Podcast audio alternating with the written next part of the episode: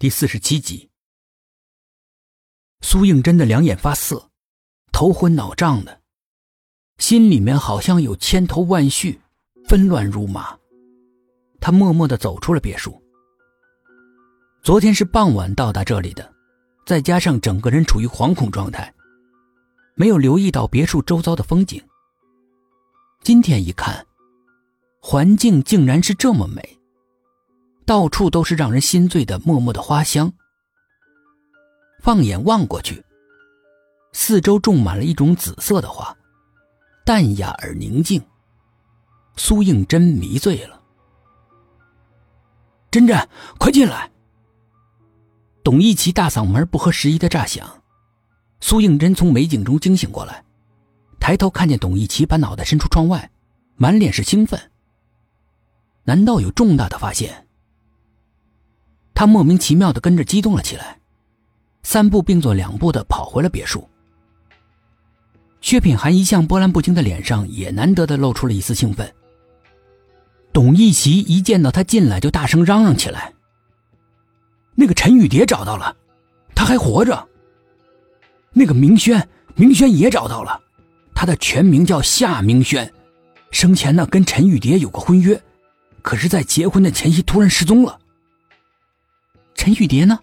她后来怎么样了？她一直单身到现在。众人唏嘘。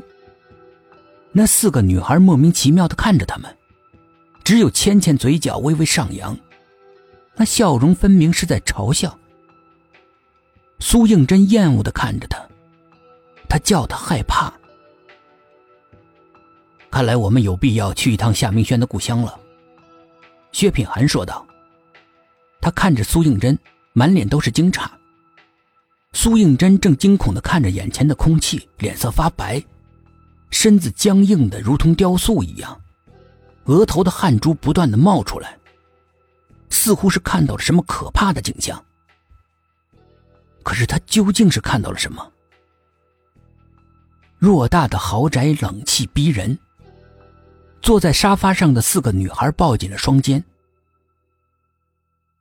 杨乐乐，在一个湖里。良久，苏应真小声的说，声音里面尽是疲惫，仿佛是用尽力气说似的。你能确定是哪个湖吗？苏应真闭上了眼睛，微微皱着眉，似乎是在搜索。他的声音如一语：“一个很很大的湖。”上面铺满了荷叶，湖边有柳树，还有。说到这里，突然露出痛苦的神色，头好疼，整个人软绵绵的倒下去了。薛品涵上前一步扶住他，他浑身湿透，柔弱不堪，休息了好久，才渐渐的恢复了活力。四个女孩在一旁吓得花容失色，李佳慧怯怯的问薛品涵：“究竟发生什么事了？我们有权知道真相的。”他越说越激动，最后的一句话简直变成了咆哮，两只眼睛瞪得大大的，怒气冲天的看着薛品涵：“你们被鬼盯上了。”薛品涵底气不足的说。这句话的说服力也因此大打折扣，十足的像句谎言。梅文轩冷哼一声：“鬼？这世界哪来的鬼？”他用手指一下一下戳着薛品涵的胸口，说：“还是人民警察呢，竟然装神弄鬼的欺骗市民！我要投诉你！”说完之后，抓起包包就要离开。其他几个姑娘见状也不再犹豫，跟着往外走。一踏出这道门，你们就休想活。”苏应真冷冷的说。